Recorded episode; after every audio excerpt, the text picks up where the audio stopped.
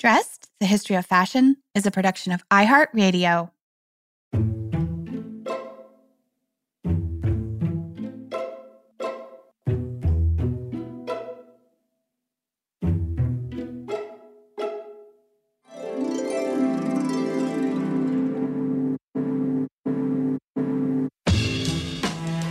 With over 7 billion people in the world, we all have one thing in common. Every day, we all get dressed. Welcome to Dressed, the History of Fashion, a podcast that explores the who, what, when of why we wear. We are fashion historians and your hosts, Cassidy Zachary and April Callahan.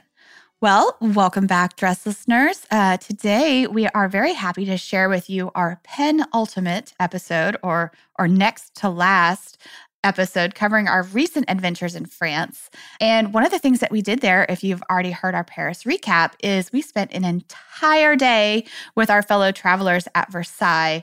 I mean, come on, Cass. Is there anything more splendorous in the minds of those of us who study fashion or study history or fashion history together than that specific period of unsurpassed artifice, extravagance, and excess that was the court of Versailles during the 18th century. I don't know. Just saying. yeah, I mean, for better or worse, it really was a significant moment in fashion history and one that I have often fantasized about heading back to and checking out. And save for the extravagant art, architecture, and lavish decor, which remains on partial and very controlled display for visitors who visit the Palace of Versailles today, two major things that are lacking to truly experience what it would have been like to live at Versailles during the 18th century are one, obviously, the French aristocracy are not there modeling the opulent fashions of the day as they would have been worn at court. And two, the elaborate codes of etiquette which dictated their daily lives there. So, those are things we are just going to have to imagine today. Today's episode is a bit of a primer, an intro, a one on one on fashion and etiquette at the court of Versailles. And far from being only an aesthetic pursuit, dress was this political game whereby sometimes what you wore was actually a matter of life or death. Yes. And if that seems dramatic, it's because it was intended to be. yeah, very much so. Fashion in France at that time was taken very seriously. And in the late 17th century, King Louis XIV's influential minister of state, Jean-Baptiste Colbert, declared, quote, Fashion is to France what the gold mines of Peru are to Spain. Yeah, and I'm going to go out on a limb here and guess that Colbert was not trying to say that fashion, like Spanish gold mining in Peru, was a colonial exploitive industry. No, correct. But, but, but basically, speaking on behalf of the French government, Colbert equated the French fashion industry to a gold mine, you know, a veritable cash cow, but one that was like this sort of indefatigable source of income because fashion is, of course, ever changing. It's a cycle of money that's being made. And with all of this money on the line, is it little wonder then that the fashion trades really did play an integral role in Louis XIV's and Colbert's plan to strengthen the nation's economy and status as a superpower? And people say fashion doesn't matter. Ha! Right? During the late 17th and throughout the 18th century, France's government implemented a plan to support and grow its fashion purveyors and makers. They even went so far as to offer fiscal enticements to elite artisans from other countries to immigrate to France. So basically, people were bringing their skills and their technical expertise with them. So in France, you had lace makers, textile weavers, and dye masters who found a welcome home. And there was no better setting for showing off their luxury wares than the royal pageantry that was Versailles. Originally built in the 1630s as a hunting lodge and expanded by Louis XIII into a chateau, it was really his son Louis XIV who masterminded his expansion into the palace as we more or less know it today. And major building works there began in the 1660s. And it's really interesting to note here that the expansion of Versailles and also the government's official support of the fashion trades were projects that were established and executed concurrently.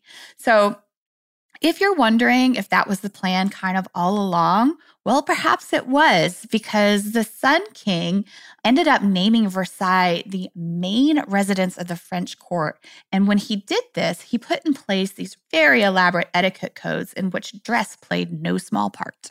So, very generally speaking, these codes of etiquette governed behavior at court, and many of them applied specifically to governing the behavior of the aristocracies, aka the courtiers who lived at court. So, this complex system of rank dictated, for instance, who had the most access to the royal family. And this was in addition to, of course, the paid servants and staff who attended to daily operations of the 2,300 room palace. Let's just stop and think about that. wow. So, favored courtiers were bestowed with official titles and duties and salaries for the privilege to serve the royal family. They executed tasks like handing the king or queen a napkin. yes, this is very important. They stood by to refill their water and only water glasses when the public was invited to Versailles to watch the king and queen eat. Yes, pre TV entertainment. So, which face it was probably super awkward for many parties involved, but most relevant to our topic today, courtiers even held official positions which involved helping their sovereigns get dressed. Yes. And I'm sure many of you out there have seen Sofia Coppola's wonderful, beautiful, heartbreaking movie, Marie Antoinette, in which Kirsten Dunst plays Marie Antoinette. And there's this scene in which she is naked and cold as all of these women are entering the room and pass around her chemise undergarment. Well, this was an actual event described by one of her ladies in waiting, Madame Campan, in her memoirs. And it's this actually almost comical scene where the queen was standing there naked, waiting for the specific person who was supposed to be entitled to hand her her undergarments. And then somebody else who outranked her came in and then it had to be passed. And this just kept happening around the room. And like some of the servants that were in the room had to pass them to somebody else because it was uh, like a question of rank and etiquette. And and basically at the end of the whole scene the queen was like very annoyed and very fed up and was like how tiresome and how cold she was yeah she's just like standing there naked waiting for people to hand her her chemise yeah, and you can understand why she would be irritated and and not just with this particular incident, but all of these really incredibly elaborate rituals that were at court. One lady at court remarked during the early part of the queen's reign, quote, Marie Antoinette preferred the title of Queen of Fashion to that of Queen of France. But uh, that statement might not necessarily be as watertight as it seems because she was not a big fan of court etiquette or how it often governed what she could wear. Absolutely not. And dress listeners, as some of this court etiquette seems picky, finicky, restrictive, it's because it was intentionally designed to be that way. It was designed and implemented to keep the king's courtiers busy. The busier they were executing his daily dictates and routines, the less of a political threat he thought that they posed to his reign. So, for instance, some of Louis XIV's mandates included formalizing his grand levee or getting out of bed, he required the entire court to be present outside his chambers for the ceremony, which occurred behind closed doors. The entire court. And they couldn't even see yep. it. And there was this additional petite levee ceremony wherein select favored courtiers then entered the king's inner rooms to wait upon and dress him. And this is while everyone else is waiting outside, their access restricted from knowing or seeing anything that was happening. Yeah, you know, and, and in some kind of funny way, Cass, I guess you could equate this to like when you go to a club and there's a velvet rope, right? Or or the VIP rooms of today where you have to be tapped for special admission. You had to be a VIP to get into the king's inner chambers and help him get dressed. What an honor. Yeah. And, you know, just to make all of this extra, extra, there was also a similar ceremony for when the king went to bed, known as the coucher. So it's it's kind of like this whole process happened again and reverse. And, and everybody and all these people were expected to show up. So, you know, it's no wonder that he was known as the Sun King because really the court's entire schedule had him at the center of everything that they were doing morning, noon, and night. And that's what these systems of etiquette were put in place for. So he could kind of keep tabs on them. Having inherited their titles and family fortunes, a king's own courtiers were often his most likely challengers for the throne. And one way that French kings kept their courtiers' vast wealth in check was through, you guessed it, dress. So, by setting this incredibly high standard in terms of expectations of what was to be worn at court, the monarch ensured that not only were potential political rivals depleting their personal funds in the pursuit of fashion, they were also patronizing French luxury purveyors, buying fine silks, laces, jewels, and other finery, really sending this infusion of cash straight into the country's economy. And this is one reason that wearing non French imported textiles or other fashion goods was really frowned upon at court. Buying French was viewed as a patriotic duty of the French aristocracy.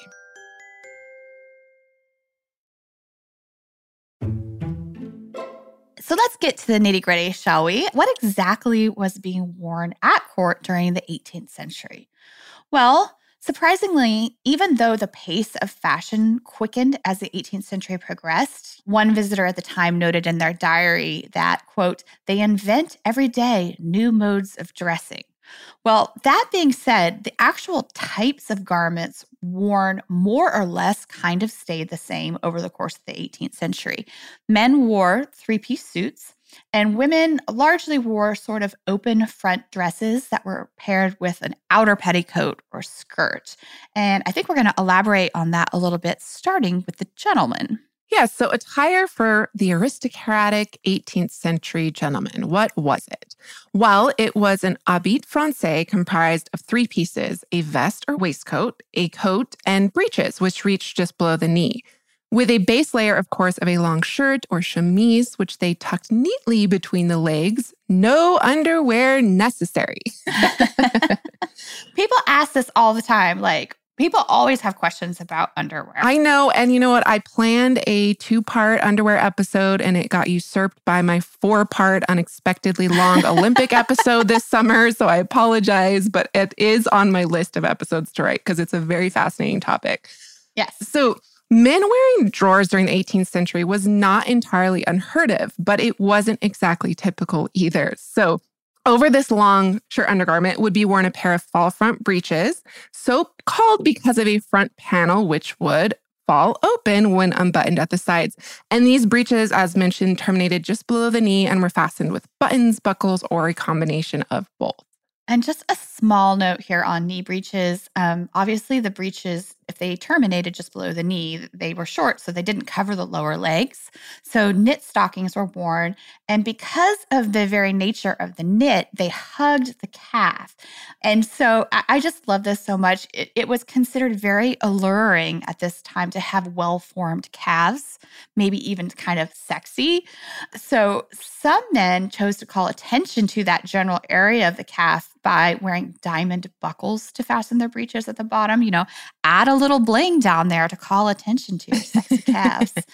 and then, of course, you have the flip side because not everybody is going to have that desired fullness in their lower leg. And the, some of these gentlemen chose to adopt calf pads to give the illusion of a quote, well turned calf. And this could be achieved by wearing stockings with calf pads already sewn into the stockings. And this is the best part of all of this. There are more than a few cute anecdotes from around this era of mischievous children sneaking into dining rooms during dinner parties and crawling under the dining room table and using stick pins to prick the men's calves to see whose calves were real and whose were not. and I, you have to wonder too if people were like enticing children to go under the table and do that so they could see who was in yeah, fact not wearing. I'm, I'm, I'm, I'm sure there was there was an instigator of sorts more than a time or two. So I'm actually glad you brought up the point of men wearing diamond jewelry in this manner, April, because as some of our listeners already know, the wearing of jewels, lace, floral motifs, and other style devices. Well, I guess all of our listeners know this, right? It's it's now largely gendered feminine, but this was not the case in the 18th century because floral pastels, jewels, sequins, bright colors, plush velvets, they were all part and parcel to the male aristocratic wardrobe as were high heels, which is mm-hmm. just such a wonderful snippet of fashion history. Louis XIV, of course, was renowned for high heels. We did a whole episode on the history of men in heels with Elizabeth Semmelhack, if you're interested in listening. But what's super interesting is that in Europe, men wore high heels before women. Yes, yes, yes, yes, yes. And women were lampooned for wearing heels as wearing mannish attire in the 17th century. So it's super interesting. Heels, of course, are not a European invention. They arrived at Europe at the turn of the 17th century. There were hundreds of years prior in Western Asian countries in horseback riding cultures.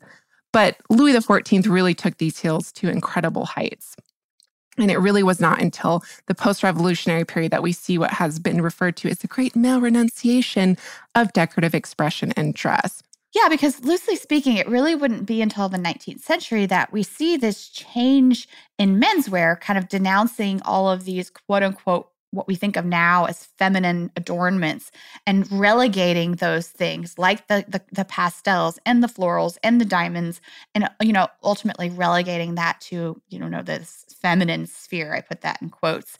And part of this all has to do with the french revolution when the aristocracy or the ancien regime was toppled and all of a sudden their decadent displays of wealth and the clothing that was identified with them it was literally during the revolution burned and ripped to shreds.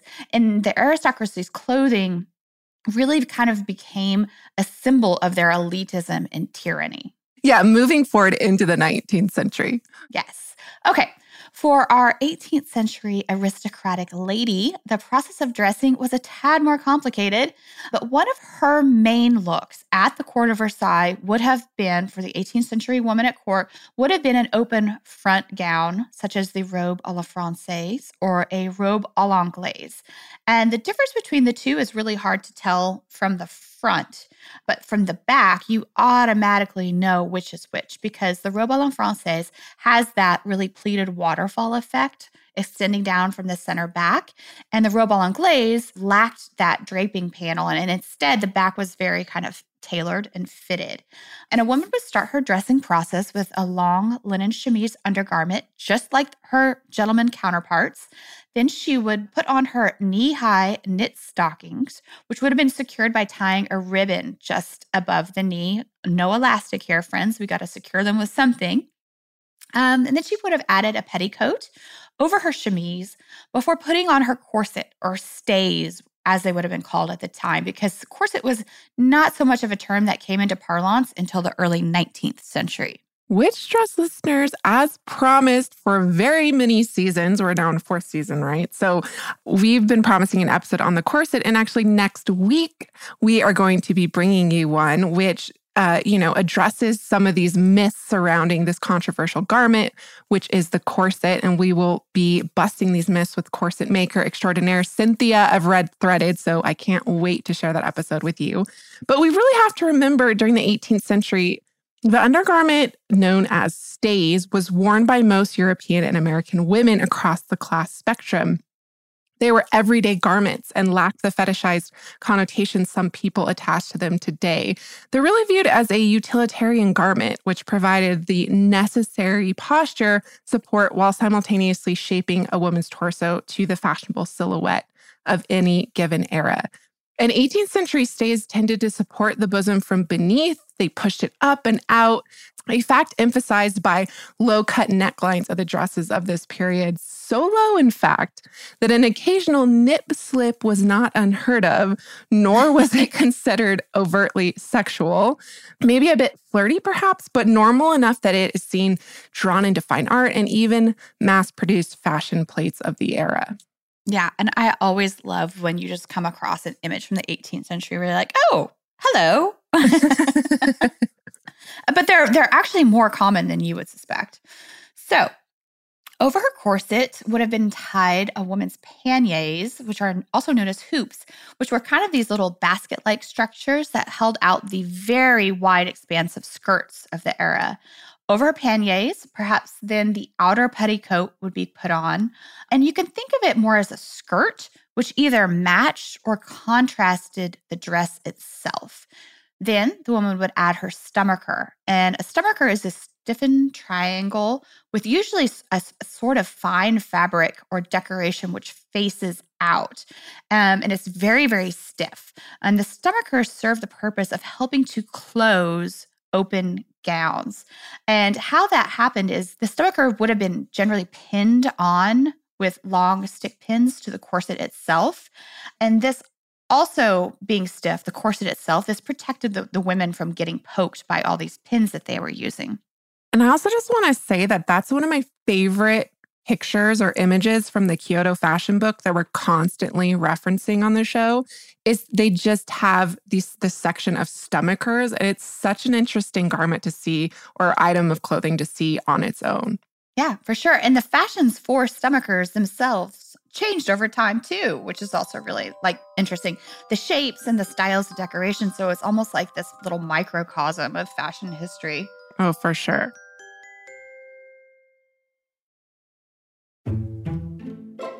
So finally, one of the last pieces um, that a woman would be putting on was the dress itself, which was more like an open robe because it didn't meet in the front, it didn't close. And that is exactly why the stomacher is there. The center front of the dress's bodice, the edges of it would be pinned to the stomacher to secure the robe like dress to the body.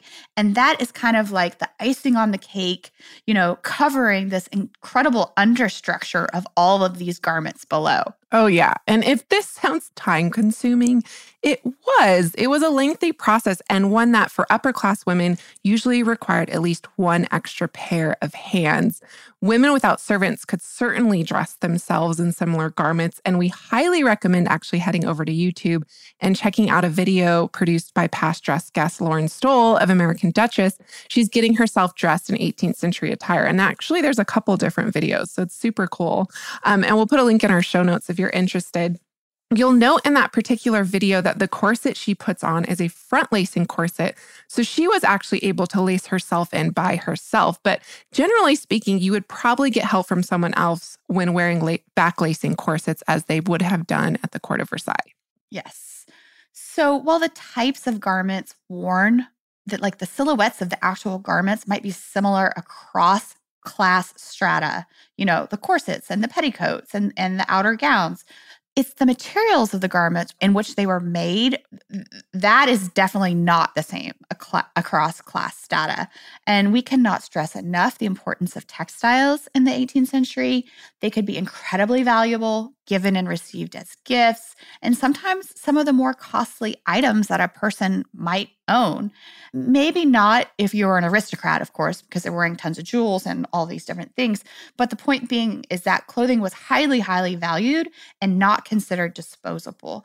And, you know, even Marie Antoinette had some of her own dresses refashioned because the textiles themselves were so intrinsically valuable. And this plays a hand in hand with the wearing of those really wide panniers, right, Cass?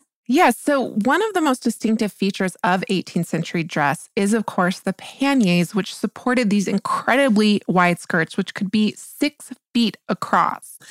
The incredible volume of these silhouettes required copious amounts of fabric, breathtakingly expensive fabric in the case of court dress. And the silhouette was a status symbol to show off your means and monies. You had to be able to afford a lot of fabric. Yeah, and this brings up a, a, different matter entirely of the hierarchy of formality in 18th century fashion. And today, you know, the time of day is often what dictates what is appropriate in terms of what you would wear for a given occasion, you know, whether it was in the morning or whether it was in the afternoon or whether it was in the evening. But this was not necessarily so in the 18th century. It was more about not the time of day, but the formality of the occasion. So, for instance, the same dress might be worn to a formal night out at the opera, just as it might be worn to an aristocratic wedding held very early on a Tuesday morning at church. so it's the, really the formality of the occasion that governed dress, not what time it was on the clock. At Versailles, official court ceremonies required formal court dress. So for men, this generally consisted of the finest of their habit française, frequently featuring mind boggling, elaborate embroidery and perhaps trimmings of real gold or silver. And of course, it might be worth emphasizing that, of course, at this time, everything is made by hand. No sewing machines. There are, of course, mechanized ways of making textiles, but it was all handmade. It all involved people pulling levers, etc. So just an incredible amount of work went into these garments. And then women's court dress had further specifications, which included tiers of lace at the end of the sleeves, just below the elbow. These lace flounces were called engageants, engagements weren't exclusively worn for court dress, but they were a required element. And another required element for full court dress was a long train descending from the center back. So in the 18th century, court dresses were almost, if not always, robe a la francaise in silhouette. Yeah, and actually, Cass, if you think about it, this parlays all the way into the 19th century as well. That formality of the of the court dress and the train. We even saw it in Downton Abbey. Yeah, I was going to say, yep. yeah, yeah. So I think that where we are right now kind of leads us nicely to where we might pick up at a later episode, which we should probably do an entire episode dedicated exclusively to Marie Antoinette. And so we might leave that for a later date. But I do want to mention here that even within court dress, um, which was worn by those with the right to appear at court in an official capacity, even when in that top tier of formality in terms of court dress, there were actually modes of dressing that were exclusive to the royal family and to other specifically honored individuals.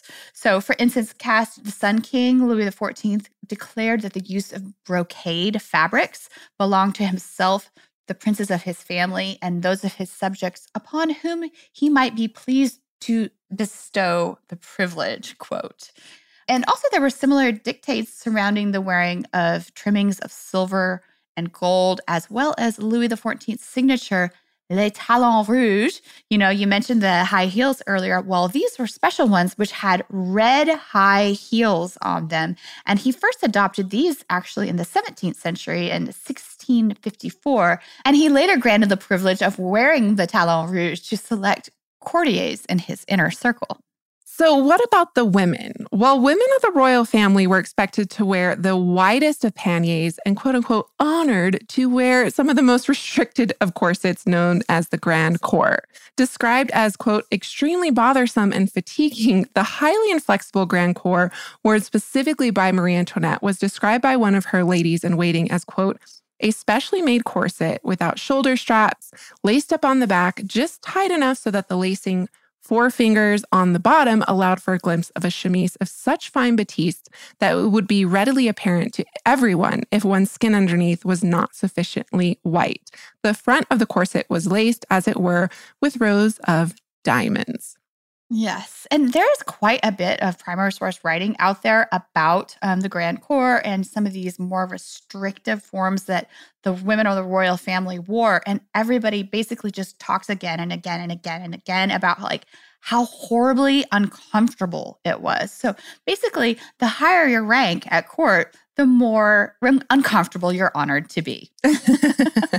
And I think that with that picture painted, we will leave off there today for our very brief snapshot of 18th century dress. There is so much more to say, Cass, that I think that we were on the trip, we were saying that we could literally spend an entire week doing a so called kind of like advanced tour that kind of focused specifically and solely on 18th century dress. But one of the main things, uh, you know, that I just want to leave off here um, in the context of 18th century dress at Versailles is that, you know, fashion and dress were wielded as forms of social control and politicized as markers of class and status. And actually, as the century progresses, um, we see this question of what to wear become weaponized. And Marie Antoinette was frequently the subject of satirical and political cartoons at that time in the context of fashion. And, you know, because she was, after all, as has been written, quote, French fashion's brightest star and its unhappiest victim. And if you'd like to learn more on that note, we have a few past episode suggestions for you. We, of course, just recently re aired our episode entitled Rose Bertin Fashion and the Reign of Marie Antoinette with Kimberly Chrisman Campbell. And you can check that out for more on Marie Antoinette and her stylist, Rose Bertin. And as a follow up to that, if you haven't already, you might consider checking out our two part episode on fashion during the era of the French Revolution. Part one is entitled Fashion and Politics, the French Revolution. And part two is on the subcultural stylings of the post revolutionary it kids, the incroyable and merveilleuse. That does it for us today, dress listeners. May you consider where the power resides in your wardrobe next time you get dressed. We do love hearing from you all, so if you'd like to write to us, you can do so at dress at iheartmedia.com or DM us on Instagram at dress underscore podcast which is where we post images to accompany each week's episodes. You can also follow us on Facebook at Dressed Podcast without the underscore. And thank you, as always, to Casey Pegram, Holly Fry, and everyone else at iHeartRadio that makes this show possible each week. We will catch you soon.